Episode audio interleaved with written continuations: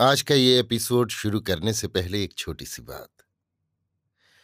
क्या आप भी अपना पॉडकास्ट बनाने की सोच रहे हैं? तो एंकर ट्राई कीजिए। ये पॉडकास्ट बनाने का सबसे आसान तरीका है। नंबर एक, ये फ्री है।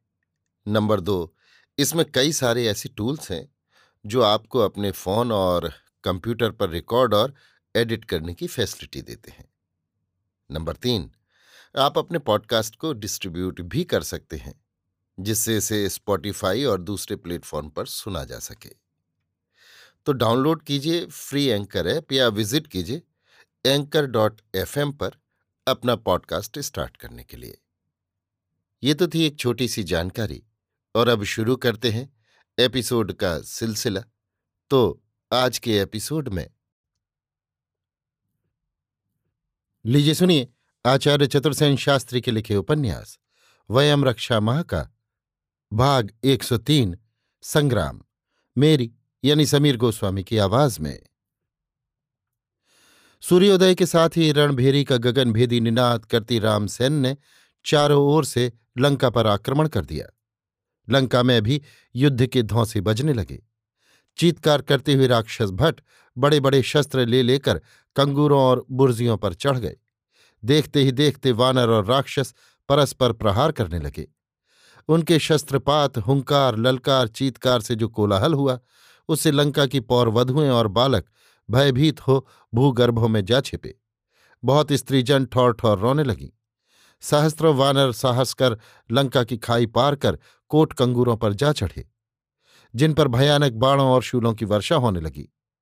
अपनी सेना को भली भांति व्यवस्थित कर, वानरराज सुग्रीव ने अपने ससुर महाबली सुषेण को साथ लेकर एक बार लंका के चारों ओर घूमकर सब मोर्चों का निरीक्षण किया। लंका से समुद्र तट तक वानर ही वानर दीख पड़ते थे तथा राक्षस सब लंका में घिर गए थे। परंतु वे प्रलय काल की भांति सब कोट कंगूरों पर घूम रहे थे। चारों ओर शस्त्र वर्षा हो रही थी। देखते ही देखते असंख्य वानर लंका के कंगूरों पर चढ़कर उन्हें ढाने तथा वहाँ के रक्षकों से लोहा लेने लगे। राक्षस और वानर लड़ते हुए परस्पर लिपटे हुए खाई में गिरने लगे। लंका के स्वर्ण द्वार और गोपुर ढहने लगे। तीव्र गर्जना करते हुए वानर असह वेग से लंका पर पिल पड़े। सेनापति, वीरबाहु, सुबाहु, नल और पनस ने लंका के कोट पर चढ़ एक बुर्ज अधिकृत कर लिया। सहस्त्रों वानर फुर्ती से उनके चारों ओर एकत्र हो युद्ध करने लगे। महाबाहु प्रसभ और कुमुद भी उनकी रक्षा के लिए उनकी पीठ पर पहुँच गए। शतबली ने दक्षिण द्वार पर असम विक्रम दिखाया तथा तारा के पिता सुशेण ने पश्चिम द्वार पर धसारा कर दिया। वो बलपूर्वक द्वार भंग कर नगर के मध्य भाग में जा घुसना चाह रहा था। उत्तर द्वार पर राम लक्ष्मण थे, जिनकी पीठ पर सुग्रीव विभीषण धूम्र डटे थे तथा गज गवाक्ष गवय शरभ और गंधमादन ने अपने अपने यूथों को श्रीराम की अंगरक्षा में नियुक्त किया था।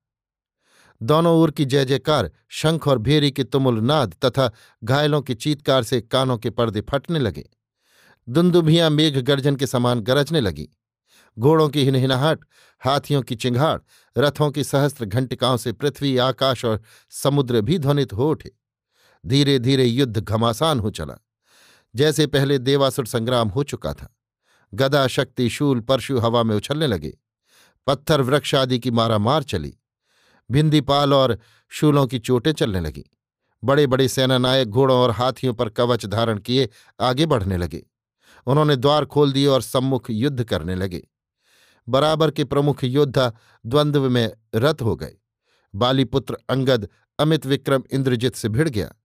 प्रजंग के साथ संपाति जम्बूमाली के साथ हनुमान, शत्रुघ्न के साथ विभीषण भिड़ गए। तपन के साथ गज, निकुंभ के साथ नील, प्रघंस के साथ सुग्रीव और विरूपाक्ष के साथ लक्ष्मण का द्वंद्व होने लगा। अग्निकेतु, रश्मिकेतु, मित्रघ्न और यक्षकोप ने सम्मिलित हो श्रीराम को घेर लिया। मैंद के साथ वज्रमुष्टि दिव्यत के साथ अश्निप्रभ, सुषेण के साथ विद्युतमणि युद्ध करने लगे। इस प्रकार चारों ओर महारथियों का ऐसा द्वंद्व मचा कि भूलोक थर्रा गया। इंद्रजीत ने क्रुद्ध हो अपनी गदा का प्रहार अंगद पर किया। अंगद ने वार बचा अपनी गदा से एक ही प्रहार से इंद्रजीत का रथ भंग कर दिया और सारथी सहित घोड़ों को मार डाला। प्रजंघ ने संपाति को बाणों से बींध डाला। इस पर व्याकुल हो संपाति ने प्रजंग को हाथों में उठाकर भूमि पर दे मारा। जम्बूमाली ने रथ पर आरूढ़ हो हनुमान पर शक्ति फेंकी। शक्ति मारुति के वक्ष में लगी। मारुति ने प्रबल वेग से रथ पर चढ़ो उसे उसी क्षण मार डाला। प्रतिपन्न भीषण गर्जना करता हुआ नल पर झपटा और उसने बाणों के प्रहार से नल के शरीर को छेद डाला। नल ने तत्क्षण उसकी आँखें फोड़कर उसे अंधा कर दिया। प्रघंस को इसी समय सुग्रीव ने मार डाला। विरूपाक्ष और लक्ष्मण का तुमुल बाण युद्ध हुआ। अंत में लक्ष्मण के बाणों से विद्ध हो उसने प्राण त्यागे। अग्निकेतु, रश्मिकेतु, मित्रघ्न और यक्षकोप ने बाणों की मार से श्रीराम को घेर लिया, परंतु राम ने एक ही वार में चार अग्नि बाणों के प्रहार से उन्हें मार डाला। मेंद ने वज्रमुष्टि के रथ पर चढ़ उसे मुक्कों ही से मार डाला। निकुंभ ने नील पर सौ बाणों की वर्षा की और हंसने लगा। नील ने उसका रथ तोड़ सारथी को मार डाला। अश्निप्रभ ने द्विविद को अपने तीखे बाणों से वेध दिया। द्विविद ने उसे आटे की भांति गूंथ डाला। विद्युन्माली और सुषेण का भीषण गदा युद्ध एक मुहूर्त तक होता रहा। अंत में विद्युन्माली मुँह से खून थूकता हुआ भाग खड़ा हुआ। इस समय बारह ही ओजन विस्तार में लंका के चारों ओर घनघोर युद्ध हो रहा था, जिसमें शक्ति, गदा, तोमर, बाण, खड्ग और शिलाओं का खुला प्रयोग हो रहा था। मरे हुए योद्धाओं, घोड़ों, हाथियों की लोथें रक्त सागर में तैर रही थीं। सूर्यास्त हो गया, परंतु दोनों ही ओर के योद्धा उसी प्रकार लड़ते रहे। संग्राम भूमि बीभत्स हो उठी। उस दुष्पार अंधकार में क्रोधोन्मत्त राक्षस वानरों का वक्ष चीर चीर कर वहीं उन्हें खाने लगे। वानर भी भयंकर कोप कर हाथियों, घोड़ों, रथों, ध्वजाओं को विदीर्ण करने लगे। इससे लोमहर्षक सम्रांगण में रक्त की नदी बह चली। वो रात्रि काल रात्रि के समान दुरतिक्रमा हो गई। अंगद ने भीम विक्रम से इंद्रजित का रथ तोड़ डाला, घोड़े मार डाले, सारथी को भी मार डाला। इस पर मायावी इंद्रजित रथ से कूद अंतर्धान हो गया। ये देख वानर हर्ष से चिल्ला उठे। सुग्रीव ने अंगद को हर्ष गदगद हो कंठ से लगा लिया। परंतु इसी समय अकस्मात अदृश्य रहकर मायावी मेघनाद ने राम लक्ष्मण को घेर कर चौमुखी बाण वर्षा से उन्हें ढांप दिया। दोनों राघव दिव्यास्त्रों से युद्ध करने लगे, पर इंद्रजित अदृश्य रहकर बाण वर्षा कर रहा था। किसी अज्ञात दिशा से बाण आकर उन्हें बींध रहे थे। इस प्रकार राम और लक्ष्मण का संकट सन्निकट देख अपने दोनों पुत्रों सहित सुषेण, अंगद, शरभ, मारुति, हनुमान, द्विविद, मैंद, नील और ऋषभ स्कंद, ये दस यूथपति दोनों भाइयों को चारों ओर से घेर उनकी रक्षा करने लगे। पर महाबली इंद्रजित ने नौ बाणों से नील को तीन तीन बाणों से मैंद और द्विविद को आहत कर दिया तथा पराक्रमी शरभ के हृदय में एक बाण मारा। वेगवान हनुमान को विद्ध कर अत्यंत पराक्रमी ऋषभ स्कंध और सुषेण तथा उनके पुत्रों को दो दो बाण मारे तथा अंगद को अनेक बाणों से छेद डाला। वानर सैन्य में कोलाहल मच गया। चारों ओर से सिमट सिमट कर वानर वानर यूथपतियों और राम लक्ष्मण के चारों ओर आ जुटे। चारों ओर से बाणों का चक्र वर्षा की बौछार की तरह वानर भटों को बींधने लगा। परंतु बाण कौन कहाँ से बरसा रहा है, ये पता नहीं लगता था। राम ने दस यूथपतियों को ललकार कर शत्रु का पता लगाने का आदेश दिया। परंतु वे सभी समर्थ यूथपति वानर बाणों से विद्ध, शत विशत हो झूम झूम कर पृथ्वी पर गिरने लगे।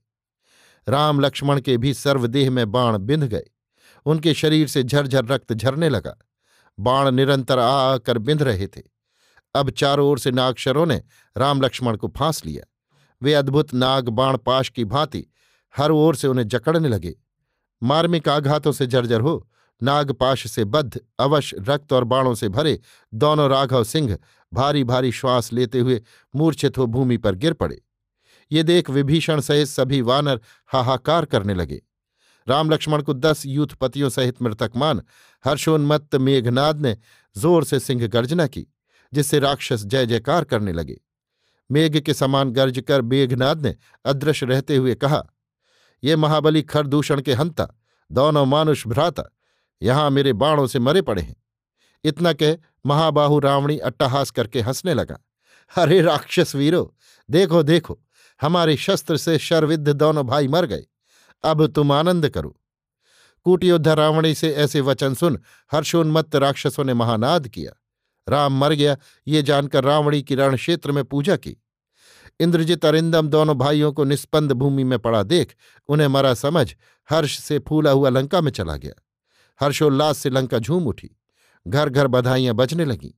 वीरेंद्र की बड़ाई शत सहस्त्र मुख से हुई।